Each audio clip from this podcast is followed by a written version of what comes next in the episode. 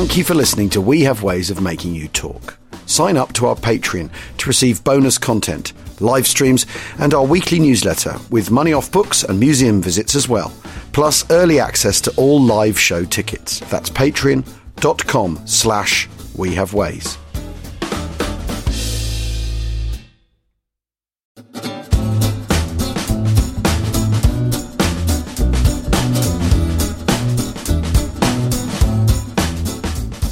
Acton, Acton, welcome to We Have Ways of Making You Talk with me, uh, James Holland. There's no Al today, but I am joined by a very special guest, Tom Petch, former tank commander, S A S officer, film producer, director, now writer, and he's produced an amazing book called Speed, Aggression and Surprise. And this is looking at the really rather revelatory origins of the S A S and the whole concept of special forces. And Tom, one character absolutely burns bright throughout this.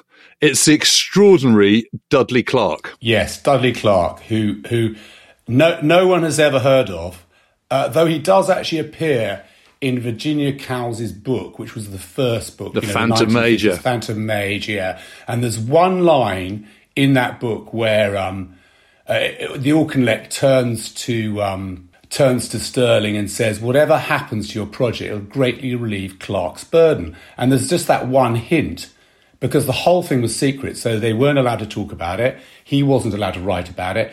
And and the whole thing was kept under wraps. Yeah, absolutely amazing. Of course, he's slightly better known now, not least because of your book, but also because of S A S Rogue Heroes, where he's played by Dominic West in a kind of sort of, I'm I'm guessing, a, a rather different role to reality. But yeah, yeah, but he was a show stealer. I mean, Dominic West in a dress. Um, I've actually tried to get him a copy of the book, so I hope he's reading it, and he's going to continue into the next series. So of course I'm, I'm enjoying that character personally. yeah. I, I enjoyed the whole thing. We had endless discussions, Al and I, on uh, about S A S Rogue Heroes, and while historically there's all sorts of problems with it, in terms of um, you know, bare-assed entertainment, I thought it was pretty good. I mean, when you're seeing Highway to Hell playing and and a kind of raft of, of British wartime vehicles tearing across the desert, kind of what's not to like, frankly.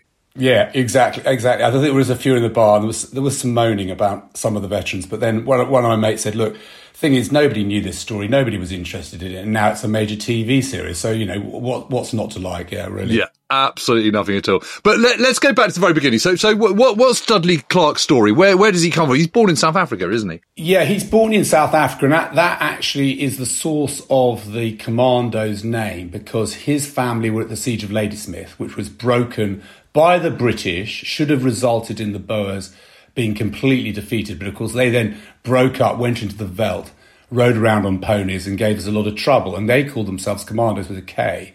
So when he was uh, much later on in, in, in life, just after Dunkirk evacuation, looking for a name for the brand for his special force, he came up with commandos, you know, which all the British staff officers hated because, you know, commandos were our enemy. And in fact, that is why the name the S- SAS exists, because as fast as they could get rid of the name commandos, they did. And two Commando, which became the S A S. So the, there was an S A S before Stirling's S A S. It was, it was actually eleven. Yes, it was. Commando. It went, went and did yeah. the, the viaduct in... Yeah, um, the viaduct, yeah. Colossus, Operation Colossus, exactly. So that, that unit was called the S A S because... basically two Commando, which was a parachuting unit, parachuting commando created by Clarke to parachute across the channel, come back by submarine. Um, the, the, Churchill's ambitions got really huge for the commandos. He basically yeah, yeah, wanted yeah. two thousand men, a flying tank. You know, it became unwieldy, at which point the army said, look, you've got all these troops, we've trained them, and they're not going to be used for anything. Let's get rid of them. And the R A F went, well, bugger that, we've got five hundred men we've trained here, we'll take them back under command. And anything that wasn't uh, a regular unit was called Special Service. So a staff officer type with glee, Special Air Service, and that was the that was the where the name came right, from. Right, right, right. But let's just, I just want to go back to to Clarke a bit, because I, I think he's he, obviously he's so key to key to your your your work on the origins of the S A S, but but he is just such an amazing, extraordinary character, isn't he? So he so he, he grows up. He, he's born in, in in South Africa, so he's got those strong links. He's got a kind of worldliness to him, hasn't he? Like like many kind of British citizens at that time of a certain background, you know, the, crossing the globe is is kind of sort of part and parcel of of, of everyday existence. But but in the First World War, you know, he, he gets there, doesn't he? Uh, you know, he gets in, in pretty young he joins up, joins the art- artillery, then he's in the Royal Flying Corps. Yeah, yeah, yeah. That that's his that's his. So when the First World War broke breaks out, he's actually a cadet at school when it breaks out. Um, yeah, because he can only tries, be what, fifteen or something. Yeah, fifteen exactly. So he tries to join up. He's far too young, and he actually he gets into the Royal Artillery. He he writes to his father, who is uh, a city guy, so he's a money guy, but he's out in France. Uh, running the Red Cross in France, says, please get me a posting out there. Can't do that. He stows away with, uh, this is unbelievable, he stows away with battlefield casualty replacements across the channel, gets caught in Calais. To, to and at this stage, back. He's what, sixteen, is ne- he, or something? He's sixteen, yeah. yeah. yeah. And, and it says, they said, they said, not only are you not eighteen, not even seventeen, so get get back on the boat. Then he thinks his next gambit is obviously the Royal Flying Corps are are formed, and they're taking heavy casualties. He thinks that's a way to get over to the front. But then, of course, the winter of nineteen seventeen eighteen is so bad, they, they scrapped flying training in the U K. So he's shipped out to Cairo to train out there. And that's kind of really influential because obviously Cairo features large in this narrative. So he's down in Cairo when um, Lawrence of Arabia, who's not Lawrence of Arabia, then he's probably Colonel Lawrence by the time he gets there, is out there supporting Allenby's uh, advance uh, north through Palestine.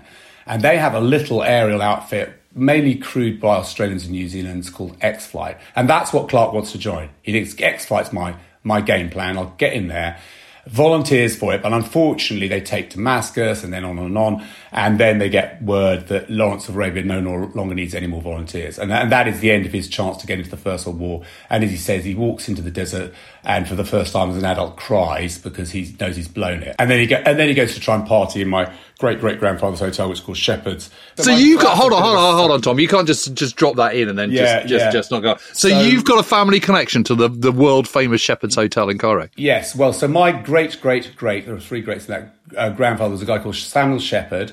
Yeah. Uh, and he was a merchant seaman who supported the crew uh, uh, in a mutiny against the captain in the Mediterranean. So when they when they put down the mutiny, he was thrown off in Cairo. He was young, he was about twenty. And he had no job, no chance of getting another job. And he started working in what was then the English Hotel, Hotel Anglais. He became a bit of a sort of... Um, He became very friendly with the Pasha and stuff, and he, and, you know, you know, hunting out in the desert with falcons. Yeah, yeah. And basically, the, the Pasha gave him at a very low rent a uh, his one of his princess's palaces and funded what became the Shepherd's Hotel Cairo. Yeah, That's so he amazing. founded that hotel. Yeah, yeah, and it, and it got blown up, didn't it, after the war? I seem to remember. Mm. And then Sadly, that was that. And it, never rebuilt. Yeah. No, never rebuilt. There's a new one, but which is closed at the moment. Which is on there. But I think it became, sadly, because my great-great-grandfather was very much, you know, he was very much into the Egyptian, Egyptian culture, but unfortunately the hotel over the years became representative of all that's bad about Britain and colonialism. Yeah. Not that not that Egypt was a colony, but, you know. And, yeah, and, yeah. and when the riots happened, they burnt it down. But the sidebar yeah. to that story was the bar was run by a, a barman through the war and after called Joe the Swiss Solomon, yes. who the British could never work out whether he was, he was a spy or not. In fact, we had a corporal permanently stationed on the bar to spy yeah. on him. And he, he must have been the template for Ricks. Yeah, this must have been the yeah. template for Casablanca. It's got to be a white yeah, tuxedo absolutely. guy. And, absolutely. And, and, and when, the, when they burnt the hotel down, he, he went on serving cocktails right until it got too hot. And then he went, and then he left, and then he disappeared. No one saw him again. Yeah. Well, I, I, I, I we'll, we'll come back to Cairo in the war. It's something about which I'm, I'm, I have to say, I'm incredibly obsessed. I've always been fascinated by it. And one of the things I have got is I've got all these, all these period guidebooks for Cairo, which are just absolutely fascinating. So you can get sort of, you know, prices of trams and, you know, how much things cost and all the hotels and bars and all the rest of it. They're all, they're all listed from sort of Baedeker to much more kind of down market um, travel guides, and you get this very, very clear and vivid. You know, when you add that to kind of film footage and photographs and diaries and all the rest of it, you get a very clear clear picture of what Cairo is like. But anyway, I'm jumping the gun. Let's get back to Dudley Clarke. And, and so he, yeah, he he's just avoided the First World War, but he then gets gets involved in intelligence, doesn't he? So he so his military career so far has been cadet, artilleryman, R F C to uh, intelligence. Yeah, I, I don't... And, and he's still not twenty. Yeah. He's still not twenty. Intelligence is a sort of strange word. He he is just, he's basically a bon vivant. He loves vaudeville. And I think he's just, he goes to his dad, goes, can I go into the city? And the dad goes, the army's a far higher calling. So tells him to get back in the army. But, but you know, I remember he goes back to the artillery and, uh, you know, someone in the mess goes, where's that chap been? And they go, the Royal Flying Corps goes, oh, God, there, can, you can imagine it on the bum warmer. So Clarke realised the artillery is probably not going to further his career. And I think he just gets bored. So he get, he does extraordinary things. For example, he goes and volunteers to become a journalist for the Morning Post during the Rif war. So he's there during the Rif war watching Abdul-Krim, um, you know, the, the, the sort of uh, prototype for Che Guevara, you know, the, the, the Viet Cong, uh, yeah, run rings round the French and... Um, Spanish forces, and he sees that insurgency firsthand, you know, so that's got to influence his thinking. And and the other thing is he he, he loves women, which we can talk about in a bit, but his, his his love affairs all seem to be disastrous. He always seems to have some glamorous woman he's after who stitches him up. For example, he, he gets um, he gets involved with a, a, a Russian uh, refugee, and she says, oh, look, can you get a friend of mine out? So he goes on a mission himself in civilian clothes with a pistol to go through Serbia to give money to this guy. But then when he comes back from that mission, having given the money, he finds that chap, who's obviously her boyfriend, in a hotel room in the Riviera. So that, that disappoints him. Uh, and then he proposes to a woman. That doesn't work out. And that drives him into the arms of the um, Transjordan Frontier Force, because he realises he's going to be posted to Cairo, back to Cairo with her. So he's back there by fiancé. The kind of mid-thirties, isn't he? mid nineteen thirties, yeah, mid-thirties. He's back out in, in, and, in Palestine. Yeah, and he... I mean, all of this feeds into the S S because it, he knows the whole area like the back of his hand. So Transjordan Frontier Force, just for those who don't know, was a mounted force, horse-borne uh, force that worked through what would now be Jordan into probably what is a bit of Saudi Arabia. So he rides over the Hejaz Railway, which is obviously what Lawrence of Arabia blew up. And in fact, Clarke, when he invents the S S, he put, sort of puts F U's in the deception for the Germans not to find, because they never find them. One of which is he uses the uh, S A S base. When he creates the fake S A S, he bases in a place called Bear Wells, which is where Lawrence of Arabia created the deception before he hit Aqaba in the First World right. War. Well, if the Germans had read their Lawrence of Arabia, they might have known that. And even worse than that, he, he says the H Q of the S A S in the U K is Sarum House. I don't know if you know Sarum House. It's near you, James. It's a Stone Age fort. It's a it's a it's a grass mound. And he says that's his headquarters and ditches an envelope on the Jap- Japanese attaché. So he he's got all this knowledge between the war that that very much informs his um his experiences. And then the, probably the most important from the point of view of the formation of the S A S and Special Forces is he is in Palestine when it blows up, uh, literally blows up. You know, he's he's looking forward to a game of polo in the afternoon. The duty officer rings him up, goes, you better get over here. And that is the start of the Intifada, which is a disaster which the British are ill-equipped to, to handle. Very few troops. And then he, he gets, but he gets... But there's a which is very much the way with, with, with, the, with the British Empire at this time, that the whole thing is sort of yeah. strung yeah. together with, with hardly yeah. any troops at all, on the yeah. basis that people aren't going to rise up. And then when they do, it's yeah. always a bit of a problem, and, and it's a kind of it's knee-jerk of reaction scramble. to it. A scramble, exactly, to kind of how are we going to bring these bring these people back into line. The scramble is a troop surge uh, led by Jack Dill, who obviously we know then becomes C- Chief yeah. of General Staff at the end of the Staff of the Second World. And Wavell ends up there as well, doesn't he? And then Wavell replaces him, yeah. yeah. So his direct bosses are first Dill, second Wavell, and they go, who's this extraordinary guy? And they file in their minds, which is crucial to his Second World War career, that this this very strange... you know, bon vivant, you know, guy who loves film, vaudeville, with a Machiavellian sense of humour, is a very useful man to know. And at the outbreak of the Second World War, he becomes the man they go to to do things that, that are a bit out there, a bit out there, yeah. I've got to say, he, I mean, he really strikes me as as something um, out of an Evelyn Waugh novel, and I'm sure the, the two cross paths. Uh, I mean, you know, whether it's sort of Scoop or kind of Sword of Honour, I mean, he just sort of fits into that, these kind of sort of eccentric, larger-than-life, kind of sort of ever so slightly mad people, but kind of rather brilliant and, and sort of compelling characters as well. I mean, Dudley Clarke just, I mean, yeah, forget Wingate. I mean, you know, he was a nutter. This this guy seems to be the real business to me. Uh, he he was the real business, and actually under underlying when the Second World War comes around, what he's really so he has lost a lot of friends in the First World War. I mean, a lot in it from his artillery cadet corps, from the Royal Flying Corps. You know, uh, there's a photo of him back at school, and, and half of them are dead, including the sergeant instru- instructor who died at Gallipoli. So when the Second World War breaks out, he has this idea, he calls it subliminal methods. He thinks it's much better to fight the Germans using su- subliminal methods rather than the mass casualties of the previous war. So his whole yeah. uh, sort of uh, so it's, it's all it's all sort of shadows and, and kind of yes, shadows, sabotage and subterfuge. Yeah, yeah. And so his whole um, motivation throughout the Second World War is basically to reduce casualties, to do things a different way, to be clever, and that leads to the fact that deception and special forces operations in the Second War are indistinguishable. Clarke is using special forces from the get-go with the commandos to dissipate the strength of the German army, because he thinks by getting across the channel when they're preparing to come the other way, we can hit them in several places and keep them guessing. That'll really disrupt, you know, their thinking. And that's what he uses. He uses it with them, with the Long Range Desert Group, and then finally with the S A S. This, of course, is entirely in keeping with, with Churchill's thinking once France is over, because obviously, you know, Britain suddenly lost lost all its equipment, and it's more importantly, it's lost its ally that's got the big army. So how do you fight back against Germany and the Axis forces when your when all your army's equipment is sort of stuck on a beach somewhere in in, nor- in northern France, and you haven't got a very big army in the first place anyway?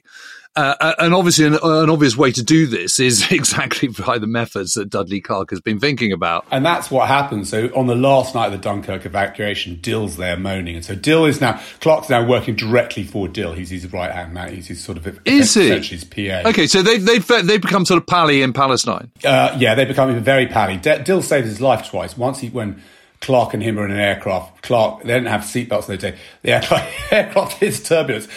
And Clarke flies over Dill's head, he grabs his ankles and pulls him back into the cockpit. That's one occasion. And the second occasion he saves his life is Clarke is so successful at countering the insurgency, he becomes number two or three on the Arab hit list. And Dill says to him, look, you need to get yourself out of your flat. He has a nice little flat nearby, and get yourself into the King David, which is essentially a headquarters protected by soldiers. Uh, and, and and someone who doesn't do that is killed. So Clarke was what well, Clarke was going to get taken out, and Dill knew that and, and got him out of it.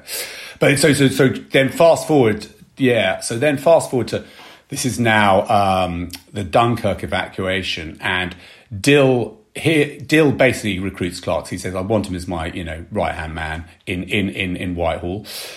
And Dill is moaning about the fact that, you know, you've got to get the offensive spirit back. You know, what are we going to do? We've come back with no kit, no equipment. You know, as Clarke says, it's the first time since uh, Morban that we've come back across the channel having left lost all our kit.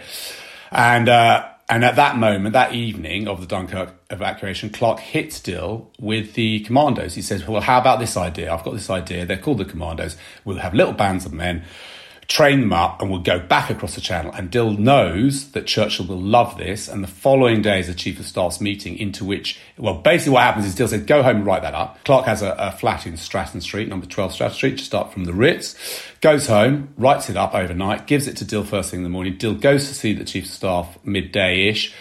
And by lunchtime, the commanders are in business. So, so literally within twenty-four hours, it's it's it's, it's conceived and amazing. And, and three weeks later, they're back across the channel. I mean, it's, you know, in terms of the that era of the British Army and, and military, that's an extraordinary turnaround, you know. Uh, yeah, it is. But but it's also very much a, a reflection of the kind of Prime Minister's stamp, which is this kind of, don't argue the matter, just get on with it. Uh, and, yeah, get on with it. And, there's other little things about that story that are interesting. So Clarke realises that Whitehall leaks like a sieve. So he re- he gets an all-female staff uh, through a friend of his, uh, Rumbold, and they, they're on Eton Terrace. So the whole British Special Forces starts off like it continues for the rest of its career, which is, you know, out of a townhouse, in yeah, civilian yeah. clothes, yeah. some, some sort of quite quite fit-looking men turning up for a charity committee meeting to get briefed on a raid somewhere across the channel. Um, yeah, it's an extraordinary sort of outfit from the from the get-go. And the, the only thing I say about Churchill, Churchill's ambitions grow so fast that there's no way the commandos can deliver on this. They're not; they're a little outfit, and, and that's basically what goes wrong. But he's just impatient to get on with it and take the fight back, yes. isn't he? Uh, and, yes, you know, the, yes, the, yes. the salvation comes in, in the Italians' move into Egypt in September nineteen forty, because because it's like, ah, oh, I've now got the excuse. And and actually, the Middle East turns out to be a perfect place in which to kind of fight the war, because it's a good meeting point for troops coming from South Africa and India and Australia and, and New Zealand and what have you. You know, that means you haven't got to come all the way to Britain. Um, it, it's it, you've got you've got oil in the Middle East, so you can get your oil from America for Britain, but you don't have to then ship it all the way to the Egypt either because it's already there. So that's another massive tick. It kind of links up with what's going on in the Middle East, in Jordan and, and Palestine. So that's good. You know, it's, it's a fantastic conference. And it means that the British Army can sort of test troops, bring them in, test weapons, all that kind of stuff, but also test other theories, you know, whether it be yeah. you know, commandos, that, Long that, Range Desert Group, whatever. Yeah. And that's basically what happens, because guess who's the commander Middle East is, is Wavell. Uh, yeah, of other course. guy who, who so wh- when that kicks off, Wavell signals Dill and goes, "Give me Clarke," and he yeah. goes, "All right, you can have him," because Wavell's running around putting out fires without enough troops. He goes, "What I need here is deception." And, yeah. and Wavell also, there's a little link there, because Wavell obviously was on Allenby's staff in the First World War. Yeah, of course. So Wavell was there with the old um, Haversack ruse, which we all know about, in yeah. Sinai. And and he was there seeing Lawrence running around. He's thinking, well, you, you and I know about Haversack ruse, r- r- but listeners might not. So just briefly to, to say so what I is. Well, so so basically, the Haversack ruse is, be- is is the predecessor to everything like mincemeat and stuff like that. It's basically yeah. a, a, an officer riding towards the enemy. Uh, they open fire on him, at which point he drops a haversack, in which are the plans for the cunning plans for our attack, which are completely fake. The enemy then fall for that, because it's really risky riding at the enemy and getting shot at. And in the Turks' case, they, they, they position their defences in the wrong place, and Allen hits them in a in a, in, a, in another place. It's basically a yeah. It happens over and over again. I can't figure why why someone like the Germans fall for it as well a couple of times in the Second World War. It's like, why they can't work out. That is what yeah, we no, do. No. But anyway, but don't. I mean, the the, the whole um, Second World War and every conflict that's ever happened since is absolutely riddled with, with just completely nonsensical decisions that, that you really think you, the people who yeah. are making them ought to have known better. But you know, that's part of yeah. it. So yeah. anyway, so so yeah, so he's he's now over with with, with Wavell, um, and while while Dick O'Connor is kind of sort of creating the Western Desert Force, Dudley Clarke is ensconced in Cairo, kind of moving and shaking and and yeah, yeah. getting ideas going, and meeting Ralph Bagnold. And meeting Ralph Bagnold. So so the best thing that happens, of course, on the way. This is a little. This is a. Uh, this is a long story, but basically on the way out to Cairo, he flies out on the flying back. Oh, he goes via Estoril, which we can talk about later. So Clarke uh, is a sort of a nascent James James Bond quite. kind of character, gambling yeah. in Estoril, which again is a is a is a den of iniquity and spies, where he runs a lot of fronts for his deceptions later. Anyway, he flies through there, then he goes round um, the uh, west coast of Africa and hooks up with um, the man that will become Leclerc and his troops, because the French are quite interested in the idea, and and some of the French are going Free French, some are going Vichy, and it's all a bit undecided. But the French are quite are quite interested in expanding what he, what the commandos have done in uh, from Britain into the desert. So he meets the Maharists, who are the French camel troops, desert raiders, and and and, and they go, of course we can do that, we can do that, we can get through the desert, we can. They're all in Chad, aren't they? So, they're all in Chad, and he thinks, oh, well, that's a good idea, because obviously Chad, you can strike into the southern flank of uh, uh, of Libya and, and, and into yeah, the yeah. Italians. So he, by the time he arrives in Cairo, he's already had that thought, sits down with Wavell. Wavell goes, oh, I've created the Long Range Desert Group. They're going to do this. And the Long Range Desert Group by then are up and running, raiding all the way across past Kufra to Mazurk. I mean, really, the desert story of the S A S is really the story of the Long Range Desert Group. They are the, yeah. they are the nascent S A S. They're they're up and running, doing raids, and uh, they can't. I mean, because by the time because, Stirling gets along, I mean, the, you know, his idea isn't particularly original, is it? I mean, by that stage. Well, no, it's Stirling. Stirling it's it's just, it's, it's it a moment in, in time, and it's a moment of connections and, and all that, and that's what. That's what. Yeah, but the thing running. is about uh, he, he Stirling has his detractors, and I think you've got to be careful with that, because cometh the man, you know, cometh the hour, cometh the man. Stirling saw and was able to put together what no one else was able to do. Okay, yeah. Clarke backed him, but it was that moment, and I always think that that meeting, which sadly Clarke's diary was um, kept by the Spanish police because he got arrested in Spain for that era, because I'd love to have grabbed that and find out how many times he met Stirling and when and where, mm. do you know what I mean? Because he wrote Shepherds later on. So obviously right. those two were having these little little conferences, and we know that because when you get... I, I suppose the- my point was with Stirling is is the concept of, by the time he dreaming up the S A S, what becomes the S A S, L Detachment, and then becomes the S A S, you know, he's... the idea of sort of small units doing... behind the lines operations, even yeah, in, you know yeah. anywhere, is, is is not new, and nor is it yeah, in, in it, North Africa. And what, the thing about Stirling, of course, is that he's got the he's got the charisma and the chutzpah to kind of get the ball rolling, and he's got the connections to make it happen. When the people at the top have been shooting on your estate and all the rest of it, that kind of just does open doors, and it, and, it, and, and it, he's it, a facilitator does, as much yeah. as anything, isn't he? Yeah, he, he's a very good salesman, but he's also, as Jock Lewis said of him, he's he was a pudding if he wasn't interested, but if he was, there, if he if he got behind an idea, then there was nothing he wouldn't do. Whether yeah. it's gambling, fighting with G H Q, or fighting in the desert, and that's the kind of guy that can get. But just to talk about that a little bit, because I think there's confusion in many quarters about what a special force is. So where everyone always focuses on how tough they are, and obviously the L R D G had extraordinarily tough missions early on. So did the commanders, so did the S A S. But that that toughness, what became known as selection, selecting people for the operations, was just the building block of the force. What made it different was its strategic command. You know, so if you're a lieutenant in, you know, the Watsit Rifles, or you're a tank commander in such and such hussars, you've got seven layers of command above you. If you're in the L R D G or, or commanders or early S A S, you've got one boss and then the force commander. You're you're communicating direct to the strategic commander. He is communicating back to you. So if you take a raid, like everyone knows the um, Sidinish raid, where the S A S go down an airfield gunning everyone, the General Claude Auchinleck, who at that point is commander of Eighth Army and the Middle East, he has given David Stirling a radio, and he is coordinating that attack with an attack on the El Alamein line. So that is not a standalone raid where, oh yeah, I mean, gunning down aircraft is great. What's better is scaring the crap out of the Germans behind the lines while you're trying to hit them in the front. So that is the that is the nature of special forces, and that is what Clarke created from the moment he walked into into Dill's office. And actually Bagnold and Wavell as well, because that was a separate... Clarke had nothing to do with the creation of the Long Range Desert Group, though he obviously used them.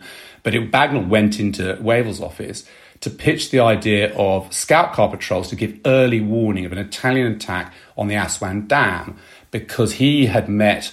Uh, so that's this is the English patient story, basically. Basically, he'd met an Italian uh, in the middle of nowhere uh, back before the war when he was with his desert explorers. He said, what fun it would be if war broke out for me to take a unit and knock out the Aswan Dam. And he goes, oh, crap, that's a really disastrous... That would be a strategically disastrous moment for Egypt and, and Britain in the war. So he goes to Wavell to warn him of this. He pitches several ideas and eventually gets into Wavell's office by hook and crook. And Wavell goes, that's interesting. What happens if you don't find any Italians? At which point Bagnold goes, well, what about some piracy on the high desert? He goes, right, you're on. That's it. And and Bagnold thinks, oh, he's going to push the buzzer. I'm going to get a Clarke who'll take me down the stores. We'll find some men. But he doesn't. He pushes the buzzer. In walks General Arthur Smith, as you know, his right-hand man, Conseri, and he says to Smith, he says, whatever Bagnold wants, give him it. It's like that that was the moment that strategic force was formed. And from then on, then from then on, the L R D G gets lent to the Eighth Army, as do the S A S, but they always report to the force commander. And quite often there are kind of uh, power grabs, mentioning Montgomery quite early on in the story, yeah, but yeah. there are power grabs where they want to control the L R D G or the S A S or both. And and G H Q keeps coming back and making it very clear, you've got, you know, L R G squadron on loan, but they belong to us. And Wavell and Auchinleck were very clear on that, both of them. Right, well, we're just going to take a quick break there. Um, we will return in a minute with more tales of the origins of the S A S and the extraordinary Dudley Clarke. Today's episode of We Have Ways of Making You Talk is brought to you by the National Lottery. They've asked us to think about a question that's had all our minds racing at one point or another. What would you do if you won the jackpot on the National Lottery? Well, and Jim, we are not alone. We're joined by my very good friend, brilliant comic, impressionist. He's a great, great friend of mine, Matt Ford, um, who's host of the Political Party podcast. How are you, Matty? I'm very good. How are you, fellas? Good. I'm very well. How's Donald Trump? You're part of the fake news media, and I want to tell everybody that the the National Lottery, by the way, and I would win the lottery every week if I played it. Everybody says it. It's beautiful. I would get all nine balls, and that is true, by the way. What would Keir Starmer think? The National Lottery is not just an opportunity to change your life. It's part of the fabric, the fundament on which the future is built. Brilliant. Um, you've just won the big bucks, the National Lottery jackpot. It's a massive, massive win. Who'd you tell first? I would be tempted to tell no one ever. Ah, I'd be tempted to just really keep it good. a secret my whole life. And I don't know if that yeah. reflects very badly on me. I'd tell my wife, and she wouldn't believe me because she plays and I very rarely do. So she'd be like, what, you don't do this? And then um, the moral high ground in doling out the money that she's always craved in her life would be robbed from her. So there'll be like this fantastic double whammy. Because she always says, what will we do with it? What would I do with it? She ums and ahs about it. And I get double points because then I go, well, we're not giving the money to your brother after all, or whatever. I mean, I will. We'd obviously would have to give the money to to her brother, but sounds like the but first the, thing you're going to have to pay for is a divorce, Al.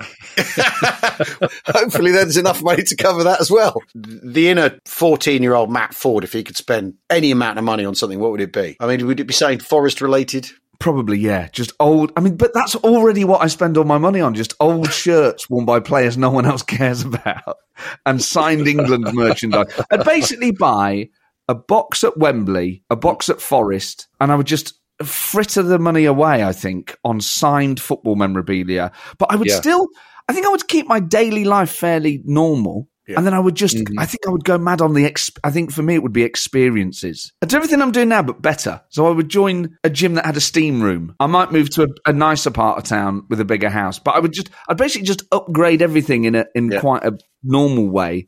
So no one could really know. Yeah, and also I'm not that bothered about having a car. I like getting taxis. I just keep getting taxis everywhere. Yeah, does that make me sound decadent already? And what would your, if you had to buy like a big, stupid, daft gift to yourself, what would you both pick? Sherman Tank. Sherman Tank, you go. I think so, probably. I, you know, because I'd be able to play from that. Uh, whereas, you know, if I bought a Spitfire, it'd take me years to learn how to fly it, wouldn't it? And, and and also, it would just eat into me how much I'm spending on it all the time. Whereas a Sherman Tank, you can park in the garage, and it would just be so brilliant to take it out around the village, go to the pub in it and stuff. Yeah, I think I'd buy a Cromwell, and I'd park it in the street, though. I'd find a way to be able to. Yeah. I'd pay the parking fines. To park it in the yeah. street. That's one of my major outgoings, will be paying the parking fines that the council would literally smack on me. I mean, Matt, you know, politics, you spend money to do to do politics, don't you? Politics is all about having the cash to buy kind of influence. Is that, would you do anything political with it, do you think? I think I would. I might lobby for a cause. You know, I've often thought, I mean, maybe this is mad, right? But I always thought that the state should do something for people at Christmas, like a Christmas bonus from the state. So either like a free pint or a free bag of chips or something basically worth about a fiver. And you've got to take it between the twenty-fourth and the twenty-sixth of, of December. Yeah. And it's either a bag of chips, a pint, um, I don't know, a block of tofu, whatever you're into, up to a fiver. And just like have a government catalogue. Wouldn't that be great? It's like it's like, it's like a na- nationwide secret Santa. Yeah, exactly, exactly. I would lobby it. And, and that lobbying would take the form of a Christmas event in the Houses of Parliament, where I gave every M P a gift up to a fiver and say, think how good you feel today.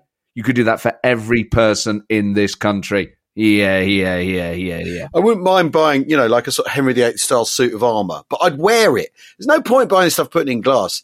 I'd wear it. I'd turn up I'd turn up to gigs in armour um, and, and swan about in a sort of kingly manner. And, and I've recently, recently for this play, I've had to wear one of those great big King Charles type wigs, you know, that goes that goes down to your elbows, the great rolling curls. I look fantastic in that. In my humble opinion, that is the best period of men's dress ever. You cannot fault it. You know, sixteen sixty to circa seventeen fifteen. Yeah. You, you cannot go wrong. But it sounds like just what Al wants is hair. I mean, there, are, there are clinics abroad, Al, that you can go to. I don't think you need a, a national lottery win to sort this. So, just like any of us, when it comes to the National Lottery, I mean, it could be you, ladies and gentlemen. If you would have played tonight, where would you keep your ticket? I would keep it on my phone, because the last time I played the National Lottery, I used the app. Oh. It gave me a lot of peace of mind. Uh, well, I've got, I've got a rather natty blue flying jacket, and it's got a little inside pocket with a zip, and I'd put it in there. It would be on the notice board. It would be on our family notice board in the kitchen, pinned to the corkboard. Well, thanks to the National Lottery for allowing us to live out a life full of newfound riches. I know my next move is to get a ticket in-store or via the app, punch in my lucky numbers and make all of this a reality. So remember, the National Lottery, it's where your numbers make amazing happen, whether that's a big jackpot win or helping the National Lottery causes across the country continue with the amazing work they do. Thanks.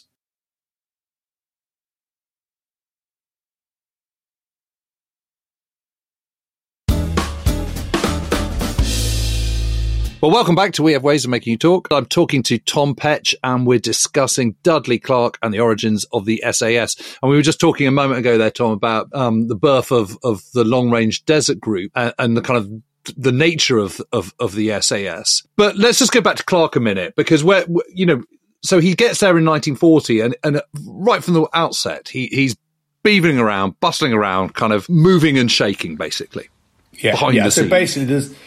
Well, Wavell's plan, uh, Wavell's uh, sort of a master of strategic deception, and he, his plan is to create the illusion of forces that don't exist, that are doing things that uh, can divert forces. So the, the first plan he gives uh, Clarke is called Operation Camilla, which is actually an East African uh, deception, that we're moving forces Uh, down there to hit them in East Africa. And that's incredibly successful.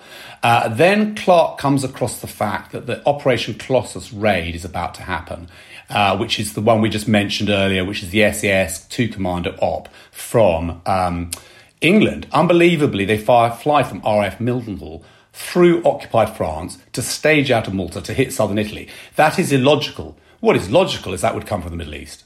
And Clarke goes, well, that's that's a bit of gold I can use, right? So I can just pretend that raid came from the Middle East. And he's even more sophisticated than that. He thinks, well, this is Mussolini. And what, what Clarke's subliminal methods, so subliminal means, you know, you, you put this fear in the mind of the enemy and they don't, or, you know, suggestions. He thinks, what would scare the crap out of Mussolini? He thinks, well, Mussolini's been running around North Africa, terrifying and killing people, and the genocides in places like Kufra against the Zanussi and the Abyssinians have been awful. He thinks, what about if I pretend this fake unit I've invented called the Special Air Service in, in North Africa is training Abyssinian insurgents. I'm going to drop them on southern Italy. And he stages that as a photo shoot in Parade magazine. And lo and behold, when that real operation happens, Colossus, you know, Mussolini freaks out. He goes, oh my word, they've really got parachutes. They're really coming. You know, and he shuts the roads. The Luftwaffe at that point are deploying ground uh, their ground units through southern Italy. Go, what, what, what's going on? They've shut the whole of southern Italy. There's people running around the hills. You know, we're talking about what, thirty-odd guys? Yeah. You know, in rubber soldiers. So that's quite a good bang but for they, your buck, really, isn't it?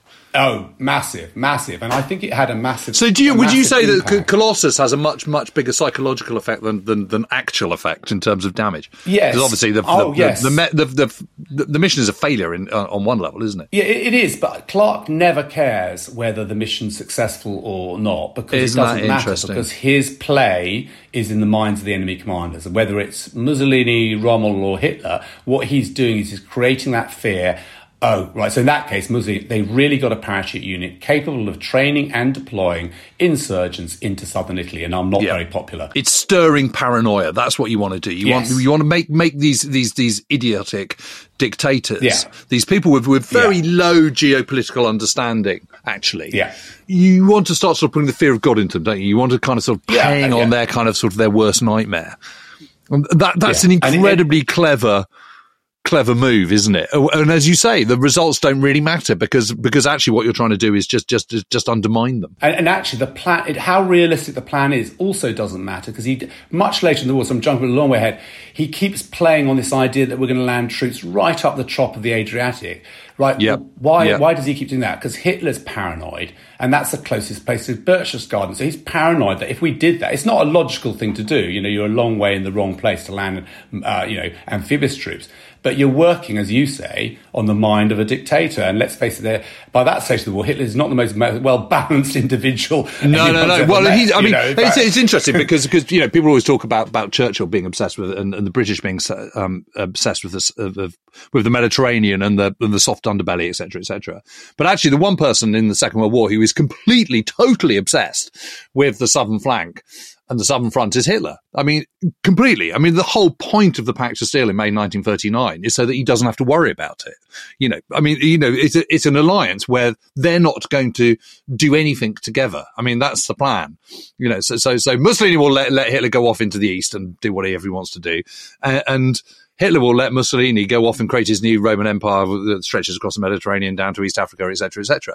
And of course, the whole thing just unravels incredibly quickly because the Italians are rubbish, and they make an absolute terrible um, um, fist of, of Greece, and then invading Egypt, et cetera, et cetera.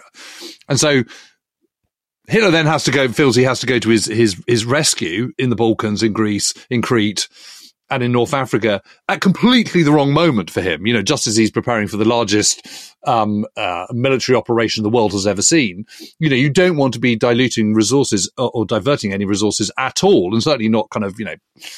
highly trained paratroopers and very precious cargo um, transport planes to a, to a theatre where on paper, you never had any plan of being involved whatsoever. And it continues all the way through. And, and, and Hitler's gullibility for mincemeat is, is purely because of his paranoia about, about that being the place that the Allies are going to invade in the first place. I mean, it's interesting you mentioned mincemeat because that was a real revelation when I was, when I, when I was doing the research with it. So Clarke builds out on the S A S. Essentially, the S A S are a, a full, fully fledged uh, three battalion brigade in, in, in the fake Orbat. And the interesting thing about the Germans is they swallow this.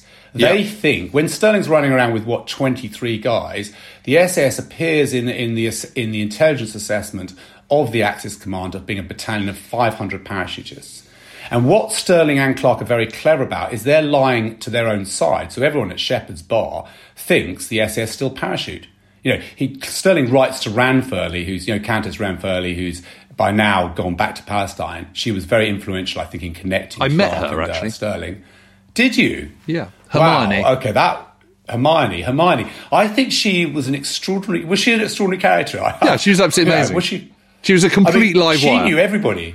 She knew she absolutely knew everyone. She worked for Jumbo she Wilson for, for years and, yeah. and knew yeah. absolutely everyone. Yeah. I mean, she was very well connected even before she went to the Middle East, but, yeah. but she was charming and so, good looking so, and married yeah, to Dan so, Ranfurly, and that was that. Well, she was there right at the beginning. She was spying on the S O E office when Stirling was kind of kicking his heels around the flat, around his brother Peter's flat. So she, I think she was more influential than, than we know in that. But, but Stirling keeps her updated on the S A S, but he lies to her because he writes to her and saying, oh, we're parachuting in, when they are actually by that stage going with the with the Long Range Desert Group. And he, and, and even people like, you know, Bonfellas, the um, the U S military attaché, he's sending s- signals on the on the compromised signal, because we know the signal was broken. So they go straight to Rom. Anything he sends to the U S goes straight to Rom. And on that, he's saying, you know, the S S are parachuting.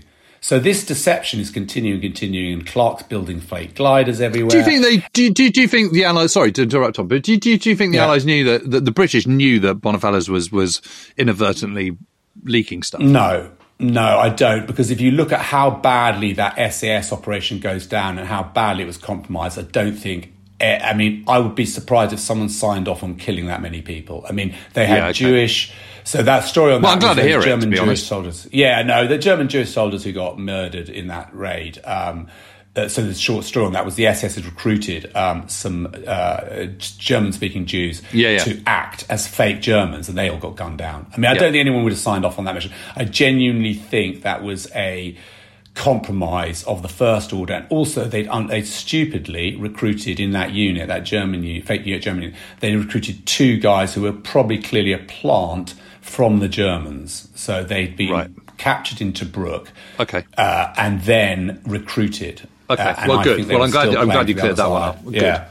Okay. Yeah. Um, But yeah, so, yes. so I was going to say, so yeah, so we build out from the S A S to what eventually becomes twelfth Army, which is an entirely yeah. fictional army stationed in the Eastern Med. So Clarke's got, you know, he's got the Africans, and they have like a, they have like a, you know, a leopard symbol or something, and a panther, and they're all driving staff cars around. You know, this is completely complete fiction. Yeah. But what it means is, by the time you get to Mincemeat or the the, the, the invasion of Sicily, it's really, and I, I I think this is something I found quite interesting. It's really Clarke's deception and not Mincemeat, because Mincemeat's a small part of a much bigger picture. Oh, yeah, yeah, yeah, because there's operations going on in Greece and all sorts of stuff. So the the idea that the Germans just swallowed Mincemeat whole, uh, you know, that the, this was is not true. Clarke had been doing this for years, and he built the paranoia, and he built the Orbat, which is the order of battle, out. So the Germans and Italians were convinced we had an entire another army. Yeah, which then well, makes it and, and when Montgomery is doing all the planning yeah. for for um, for Sicily, he's he's he, it's all twelfth Army, not eighth. Yeah, which is and we and we're sailing people from the wrong places. You know, uh, even the S R S, so the S A S have now become the Special Air Service, are sailed. They they're wondered why they're marched around Suez in full full view of everyone, because obviously if they're going from Suez, it's likely they're going due north, instead of which they go out, turn left, and head to Sicily.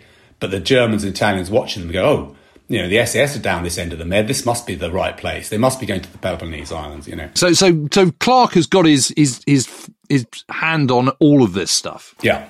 So he stays yeah, he in builds, Cairo, he, does he, all this time? And he's and he's no, no he no he he. It's a moves to Portugal. Goes to uh, Lisbon, doesn't he? He does. Yeah, Lisbon. So, so basically. Uh, The, the whole thing becomes unman- unmanageable because he's built so many fake units. It becomes rapidly uh, unmanageable, untenable. He's also operating several double agents, fake agents. It's just, you know, what starts with him in a bathroom. Basically, uh, no one in J H Q is working for Arthur Smith anymore, so he sort of kicks him out, stroke, gets him another headquarters, which is uh, which is down the road um, near Shepherd's. And he takes over one flat, then then two flats, then it grows and grows and grows, spins out. And and but the biggest problem Clarke can see uh, that possibly not many other spot is he's so good at it, at making up plans, that it's highly likely a plan he makes up will be a real plan that he doesn't know about. because so, and actually it happens. It does happen because in Operation Torch, uh, just prior to prior to anyone knowing that we're thinking of landing in um, you know Morocco and Algeria, this is when the U S come into the war. Yeah, yeah. Clarke is mess, messing around, talking about French North Africa to draw German troops off the front line in front of Eighth Army. And he gets, and that goes into the press. He gets a very swift signal from England going, shut up about North Africa. Never mention that in a deception ever again. Because what he doesn't know is Churchill by then has sat down with Eisenhower and they've come up with a plan. Well, Clarke doesn't know that. And actually, at that point, he had got the controlling section set up, but they just hadn't told them. So, so what Clarke, so to cut back a bit, so Clarke realises he's got to sort this out. He goes to London to start to, to make a presentation, which he does in Whitehall, saying, "Guys, we need a, an international uh, network of what I've got in Cairo, which is called A Force." So in London, that's headed up by Colonel Bevan, and it gets called the London Controlling Section. And eventually, when the Japanese enter, enter the war, the same thing happens over in the Far East, and that's run by Peter Fleming, who gets sent out there. So they talk to each other, right. So that, you know, if, if I'm going to say, oh, look, I'm going to fake an invasion on Sicily, they go, oh, shit, don't do that, because we've got a real one happening. Don't do that. Do it somewhere else. You know, so this is becomes a, a, a coordinated thing. But after that, that's that's around the time, after that, he flies back to Cairo. And then when that invasion happens, when we land in North Africa, he moves his headquarters over to Eisenhower. So he's then co-located. He gives Monty a sort of uh, second-in-command person. And does he get on well with Eisenhower? Then, he get Clarke gets on well with everybody. Okay. He, he does. He's very interesting for a guy who's such an iconoclast. He's a real sort of... Uh, I would say people pleaser. He does... Clubbable? Like, you know, people like... like club, no, no, no, that word clubbable. No, I wouldn't say... Yeah, he's charming, isn't he? He's charming. He's charming. He's charming. He has. He's very bright. He's charming. He's he's he's you know, he's very liked by by everyone in command, and they, they all go to him. Like Alexander, when they get stuck in southern Italy, it's Alexander who calls him over and goes, "What do we do about this? We're going to land in Anzio. Can you help us?" And of course, he then comes up with another deception on that plan. So when they go ashore at Anzio, they don't fight for two days because the Germans are in the wrong place. We all know that goes wrong, but that's not that's not Clarke's fault. I think what must have annoyed Clarke is a lot of his deceptions are incredibly successful, and then they get ballsed up on the ground because nobody moves fast enough. You know, sort of, oh yeah, well, we've got it. You know, Crusader was one, Anzio was another. But no, he goes over to Eisenhower because he wants to, they realise, him and Bevan realise they've got to coordinate the whole thing uh, and come up with a coherent plan, uh, which is part of Bodyguard, for how this the deception will run to the end of the war, basically, which is, you know, invading Greece, invading southern southern France. He says they should not pretend they're not going to invade Sicily, and that's where he falls out with, well, it doesn't fall out with uh, Ewan Montague, who's the kind of the manager of um, uh, Mincemeat, but he thinks Mincemeat's an unnecessary risk because the trouble with Ewan Montague, he's he's not in that firmament. The creator of Mincemeat is a guy in uh, Montague's in naval intelligence, and he's quite junior and quite frustrated, and he doesn't like Bevan, and he doesn't really like Clarke. He does a sort of hatchet job memo, and then when he sees Mincemeat, the plan, he jumps on that and takes it his own. And of course, Churchill absolutely loves that. Goes, brilliant. Yeah, it's a brilliant plan. We'll drop a body in the Med, uh, and then and then that'll be great. It'll be just like the Haversack ruse. But yeah. Clarke goes, well, that's a bad idea because nobody in their right mind is going to think we're not going to land on Sicily. Like, nobody. Everyone knows we're going to do it, so what we should be doing... Well, the only person who, does, who who thinks it'll be otherwise is Hitler, but but, but Mincemeat doesn't seem to, to to change his mind at all, because he was already of that mind in the first place. It was all right, exactly. But what Clarke's very good at on the sort of more operational level is he's he's got things running in Greece, and then when yeah, the, yeah. when the invasion actually starts, he he has like exploding parachutes. You, you you'll know this from your your actually you, you so the, the exploding parachute thing, the fake naval bombardment at the wrong end of the island. That is a Clarke A Force operation. In fact, one of his team get killed because sadly they're in a Dakota dropping uh, exploding parachutists, which are fake dummies, uh, which is quite a dangerous occupation in a gale with flak coming up, and they get knocked out. No one knows what happens to them. The whole plane blows up. Uh, but that, but that, you know, that again is Clarke. I think the problem is after the war, you know, Monty gets to write a book, uh, yeah. The Man Who Never Was, and, and Clarke gets to shut up about it. So yeah. a lot of this stuff, Clarke never is allowed to say, well, yeah, that was interesting, but actually, shall I tell you the whole picture? This is what we were doing as well. You know, the, the whole fake... And he never writes a book at all, does he, Dudley Clarke? He dies in nineteen seventy-four no, it's, or whatever. No, it's like a... Yeah, it's a bit of a sad history, that, because you can see his frustration, because you have Mincemeat comes out, then you have I Was Monty's Double. So he... I Was Monty's Double is one of his plays. Yeah, he, of course, he, yeah. He's in a, he's in a cinema in Italy watching, I forget which, it's not Two Graves Past Cairo, but it's one of those nineteen forties war films, and a, a Royal Tanks officer appears, he goes, bloody hell, that looks like Montgomery. Oh, you could cast him, send him around the Med, and that would divert troops, uh, Germans from Normandy, which he does. And then the guy who he cast to play the act, the actor he cast, then writes his own book. And Clarke's sitting there, fifties, sixties, seventies, going, oh, this is ridiculous. And he tries to get it out there, but every time he goes to the what was then War Office, they go, nope, nope, we're keeping this secret. You know, this is all secret in case we need it for the Russians. And, and tell me, the, the famous or infamous double picture of him dressed as a woman, then dressed as a man, um, uh, dressed as who he is. I mean, wh- what's all that about? So, I, it's, a, it's, a, it's, a, it's a red what, herring, isn't it? It's a, it's a, it's a non-story. No, I tell you, I tell you what that's about. Uh, I tell you what about because I did look into that. So, so everyone, that's everyone sort of it, it's a bit of a tongue-in-cheek thing. Oh yeah, Clarke wears a dress. He was a heterosexual man who uh, loved women, but also loved women's clothes. My guess is he spent a lot of time in Germany uh, before the war, before Hitler appeared. So we're talking about cabaret, yeah, you know, the era of cabaret. And he loved all that. You look at pictures of him in his double-breasted suit heading down to, you know, well, he was actually the Nuremberg rally. Uh, but you look at the pictures of him, you think, yeah, that's the kind of guy who probably did go to those clubs, and he picked up on that. And then I think what's interesting about that is at some point he started using dresses as part of his cover, because he was picked up with, you know, two well-fitting, uh, well-fitting dresses. We're talking, you know, enough wardrobe to, to carry this off for a period of time.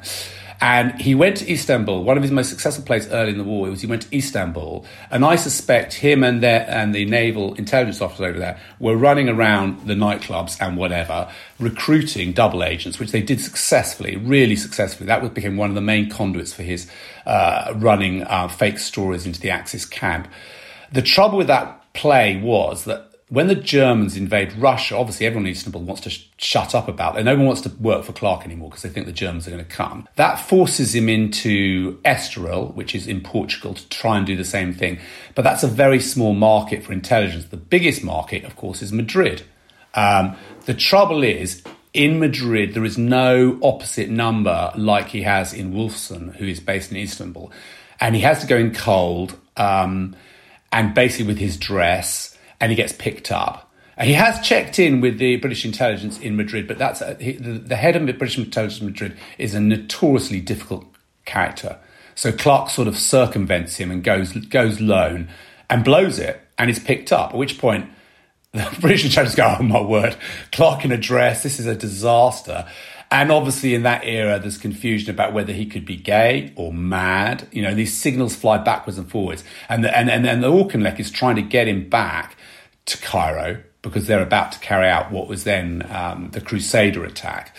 Um, and Churchill is wanting him back in, uh, in... Churchill overrides that, wants him back in the U K. So Clarke is put on a boat back to the U K, and as luck would have it, the ship is torpedoed. At which point he's rescued, sent back to Gibraltar, where he doesn't tell anyone he's survived. And then he gets on a flying boat. Uh, he manages to catch a lift on a flying boat, flies through the Mediterranean on the night of the first S A S operation by David Stirling. So he flies through the gale while they're dropping out of their aircraft. What I mean, a you story. I mean, you couldn't make it up, could you? You couldn't make it up. You couldn't make If you tried to make it up, you go, this is nuts. It's and, and, and, nuts. And, and and Tom, his story, so he, he he never gets to publish his own own book. I mean, he does some early stuff, doesn't he, in the thirties, uh, about his time in the, yeah, in the thirties, does. But he doesn't he do does. the wartime stuff. And it's and it's really Michael Howard who kind of brings him to the fore, isn't it, when he does his official I think, history? I didn't I didn't read how... I mean, I read... Uh, there is a book the, the, the, there is a book called The Seven Assignments, which is very good, and it covers the period up until it gets really interesting. So yeah, so it, it goes up to part, kind of nineteen thirty-nine yeah, or something, yeah, doesn't for, it? Yeah, yeah, it goes... Well, forty. It gets, oh, does it? It, okay. gets him to Cairo. Right. It gets him to Cairo, covers Norway. In that, they cover his mission to Ireland, but he was forced to redact it. So my right. real moment of, like, wow, was when I went to the Imperial War Museum and found his family archive and went, I don't I don't know when it was, actually I probably should know when it was donated to them, I don't know, but it wasn't. So all his papers are in uh, Double M, are they? Yeah, all his papers. So the papers relating to that are in the in the in the, in the archive. Wow. And when you join that up with what exists in the National Archive, so he wrote the official account, which is called the A Force Diary, which lots of people I think have looked at, but I don't think they've looked at it through the prism of, hang on, what's happening here strategically? If you yeah, if you marry yeah. that story up with the S A S, you go, oh my word, this is a much bigger story. I think what happens now is people think of deception and special forces operations as a separate. Well, also, when they think of deception, everyone just thinks of Jasper Maskelyne, who I always kind of think is a sort yes. of like a red herring and kind of quite annoying. Yeah. Mm. But he writes a novel, doesn't he, called called um, something like The Golden Arrow. Well, or something. Yeah, that's sad, because at that point, Ian Fleming's published... Yeah, it's a bit rubbish. He, he, he, I think what happens is Ian Fleming... Clarke's not allowed to write. He, he's very successful. Seven Assignments, very successful book about his early wartime experiences. He then wants to publish The Secret War. And I'll tell you, James, if he'd written that book, we'd all be sitting here going, that's a book about this. That is the book that everyone would have read. I mean, the pitch is something like, this is a this is a battle between the minds of uh, British intelligence and the Mussolini and Hitler, fought by desperate... I mean, it was just like, you'd read that and go, oh, wow, that's a good book.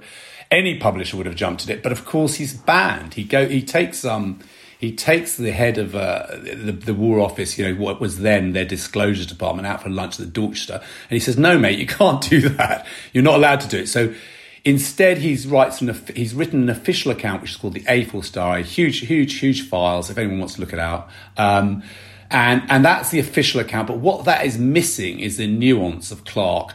You know, that's a that's a War Office document. You're missing a lot of the sort of more nuanced, interesting bits that Clarke does. You need to fish around for that. But no, so then he, fa- having failing to write the, the factual account, he then goes, well, I'll try fiction. My mate Ian Fleming's written James Bond. The first yeah, how James hard Bond's can it be? How hard can it be? And that also, that is based, Hotel Royal's based in Estoril, where he used to play roulette. So the whole yeah, thing, the whole of course, lot, that's all slightly familiar. So they're all in the same, they're all in the same boat, the whole lot. He goes, I'll do that. And the book's just not very good. Sadly, not very good. Fiction... just wasn't his, he didn't hit it. And, and a lot of it features detailed descriptions of women's clothing. And, you know, the, the, the heroine of the book survives based on her footwear. You know, so the, yeah, there you go, Clarke.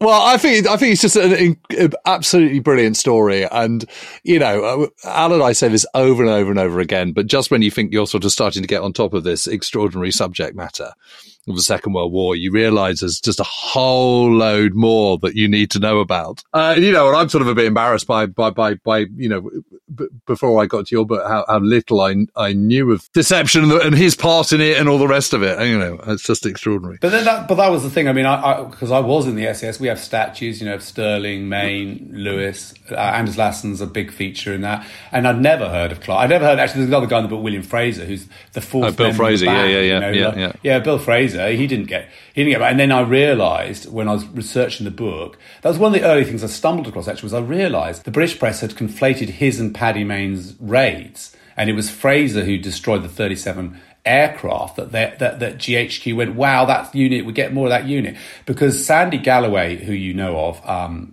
so who was he, B G S in the Eighth Army, he was a big supporter of the Special Air Service because his specific headache was close air support over the Eighth Army front line. And he saw the Special Air Service knocking out, you know, enemy aircraft as as a great thing. And when well, they destroying did destroying it, thirty Axis uh, plus aircraft on, on the ground in one mission. That, I mean, that's a that's a big number, because the number of Luftwaffe aircraft in North Africa is never particularly huge, you know, because the Luftwaffe is so stretched. It's the one part of the German armed forces which is sort of absolutely everywhere all the time. And there's, you know, and they, and they just get whittled down. And, and of course, as the war progresses, they get more and more flung into the kind of Western front and defending the Reich. And, and, you know, there's just a limit to how much you, you can't be absolutely everywhere. And, and so, you know, you're never talking more than about a few hundred aircraft in total um, operating within the Luftwaffe in North Africa. And, and, you know, so thirty lost just in one raid is, that's a big deal. Yeah. Uh, it was it was over forty. He's it, Fraser was a very modest guy. He had, he hit thirty-seven. That was confirmed because they had thirty-seven bombs. But they they stacked them next next to each other because at that point they were they were not separating the aircraft because they didn't expect to be hit on the ground like that. But the thing about that, what what that highlights is the sort of dichotomy between the Paddy Mayne narrative, who's a very tough leader, kicks indoors, shoots people, and Fraser, who gets onto that airfield and gets off it without anyone finding out, and the Germans think they've been hit by an air raid. They don't even know it was a special forces unit on their airfield. So those are the two sort of skill sets, sort of uh, those two guys, and, and it sort of illustrates the two sides to to, to, to the special forces story. Yeah, yeah, no, absolutely. No, he's a, he was a remarkable guy, wasn't he? And it's sort of a sort of rather tragic figure, Bill Fraser. You know, sort of depressive, wasn't he? Yeah. I mean, I think I think it was. I think I think the thing about a lot of these guys, I was listening to a talk the other day, and of course, what nobody understood was, uh, you know, what P T S D was, what what operating behind lines for that length of time under that much pressure would do to your mind. And there's a, there's a bit where uh, they have a padre, McCluskey, and he parachutes into France with Fraser in nineteen forty-four, and he watches Fraser and Paddy Mayne working, and he writes this oblique sort of Um, critique saying they're operationally fantastic, you know, no question. But leaving men behind the lines for this long is a bad idea. You know, they're clearly sketchy, they're, twi- you know, all the things. And we know, uh, sadly, both Fraser and Mayne drank heavily at that stage. I mean, the drinking after the war became a major factor in both their lives, you know, because they're essentially self-medicating. And, and deaths, yes, and deaths. Both of them die early, Mayne in a crash, Fraser from alcoholism, basically. You know, and that is because they were self-medicating, because nobody knew that that was a thing, really. You know, they understood shell shock as in, here's a guy who's catatonic from a bombardment, but they did not understand what we now know causes a lot of problems, which is the constant alertness required, uh, you know, and you've seen a lot of that more recently from Afghanistan, that constant alertness where you can't switch off ever. You're constantly yeah, yeah, yeah. watching the, yeah, the ground. You can't decompress. The ground you, you, you just can't switch off. And even when you go back to bed, it's like a constant thing in your head, and it, and it messes with you. And you need to rotate people out, give them proper breaks. I mean, Fraser, of all of them, was on the front line. I tried to work out how many years. I mean, he and he got mashed in um, Italy in that dreadful attack. In dreadful oh, yeah, in Termoli, yeah. yeah and yeah. lost most of his men at Termoli. Yeah, he did, yeah, yeah. If you came out of that, okay, you'd be, you wouldn't be a human being, basically, I don't think. No, yeah. no, no, no, no. no. It, it was absolutely horrendous. I've just been writing about that that that, that attack. Um, so, Tom, what what's next? I mean, you, you're not going to stop with this book, are you? You've got to do something else. No, no, I've got, I've got, I've got another book. I, in I think you've got, you, you must have a fresh, fresh take on the S A S in the Second World War, wouldn't you? Yeah, I've got some other stuff. Um, so I've got that going on. That's a long. I found this is my first book. I, I, and James, you write. I, I, hats off to you because let's face it. I think it was Hemingway said writing is easy. You just sit at a typewriter and bleed, and that's what I found the process of literally tying myself to the desk. I will say writing is not my favourite occupation. Right. Obviously, okay. Fair enough. Active chap. I'd like to be out. I mean, I've got. I do film. But you must love the research, got, uh, don't you? Oh, the research. I love the research. Yeah, yeah, yeah. I, I, I the hunter-gatherer stage. Like, yeah, yeah. I call you it. Go in there and you just find nuggets. You always find one little bit. Yeah, yeah, yeah. No, it's, it's incredibly thrilling, isn't it? Yeah. And, and you, I mean, yeah, is yeah. there a film of this or anything? Can you do something a bit more uh, on Dudley Clarke? I think we're, yes, we've... With your production company? I think it's interesting. Yes, I think it's interesting. We'll see if people pick up on it. It's it's probably T V rather than film, but yeah, yes, I mean, obviously, S A S Rogue Heroes has been fantastic, you know, um, the Dominic West cast. Sorry, they've cast Dominic West, so the B B C have cast him. So anyway, and also they've got Stephen Knight writing on that. So we'll see. Yeah, that's a possibility. And then we're do. I've been doing a film on the Battle of Merbach, which is another S A S story. Um, yeah, of course. Set in nineteen seventy-two in Amman. Yeah, yeah, so yeah, that, yeah. It's that, an amazing that story. Will, yeah, that folded in uh, lockdown, sadly. So hopefully we get that up and running. Yeah. And then I'm doing a few talks, including I uh, should promote Chalk Valley. What is it? Yeah, second of yeah. July. And I'm doing uh, Festival of Chich- Chichester, tenth of June. And I'm talking a bit more about, like, well, I think what's, obviously, from the book story, but this book, what's great is it's a kind of standalone. It is one hundred fifty thousand words, but it, yeah, it's a lot of words. But there's other stuff out there, the stuff I did, could not include, you know, like the whole backstory about Lawrence of Arabia, how they got the stuff that I talk about that maybe is a bit of bigger. Well, it just strikes me that you're kind of uniquely placed to kind of analyse what they're doing and, and this. And, and and having the backstory with Dudley Clarke, I would have thought is an incredibly useful backdrop to writing about the S A S in the Second World War, and, and having been in the S A S yourself and having done all this research, I'd have thought you're just really well placed to place to do it. I mean, yeah, and I think I think you know, and I don't think anyone's going to get bored of it, yeah. and, and and you know, new perspectives no. and stuff. I mean, I've, I've, I'm absolutely yeah. fascinated by all those operations in northern France, northwest France, and northwest Europe and stuff. Yeah, um, yeah, yeah. Ballbasket and Hounsworth and all that kind of stuff. And I just think there's yeah. you know the context of that and the wider context. You know, but someone who really, really knows what they're talking about, um, I think would be amazing. And that has just been fascinating. Absolutely fascinating. So thank you so much for coming on. Really appreciate it. And I think everyone's going to absolutely love it. And I would urge everyone to go out and buy the book because it's terrific. Uh, it's called S A S, Speed, Aggression, Surprise, The Untold Secret Origins of the S A S. And as you know, we don't like plugging books on the We Have Ways pod too much unless they're written by Al or myself. Um, but I am going to plug this one because it's terrific. Thank you for listening, everyone. Cheerio. Cheers.